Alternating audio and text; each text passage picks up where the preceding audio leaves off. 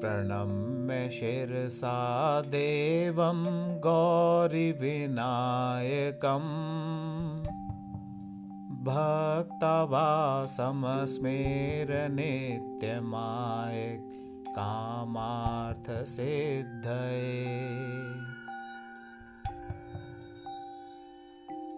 प्रथमं वक्रतुण्डं च एकदन्तद्वितीयकम्। तृतीयं कृष्णपिङ्गात्क्षं गजवक्त्रं चतुर्थकम्। लम्बोदरं पञ्चम च षष्ठमविकटमेव च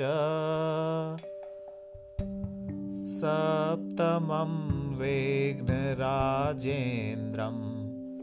धूम्रवर्णं तथाष्टमम्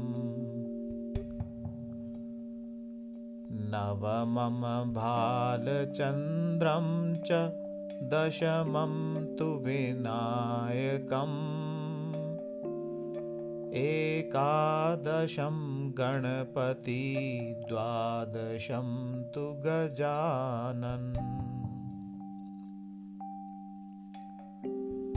द्वादशैतानि नामानि त्रिसन्ध्यय पठेन्नर न च विघ्नभयं तस्य सर्वसिद्धिकरं प्रभो विद्यार्थी लभते विद्यां धनार्थी लभते धनम्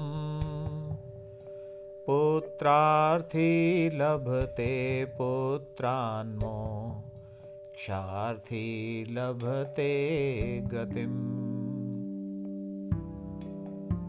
जपेदृणपतिस्तोत्रं षड्भ मासे फलं लभते।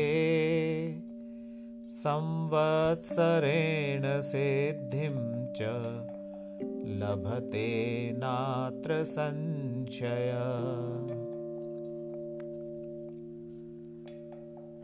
अष्टभ्यो ब्रह्माणेभ्यश्च लिखित्वा फलं लभते तस्य विद्या भवेत् सर्वां।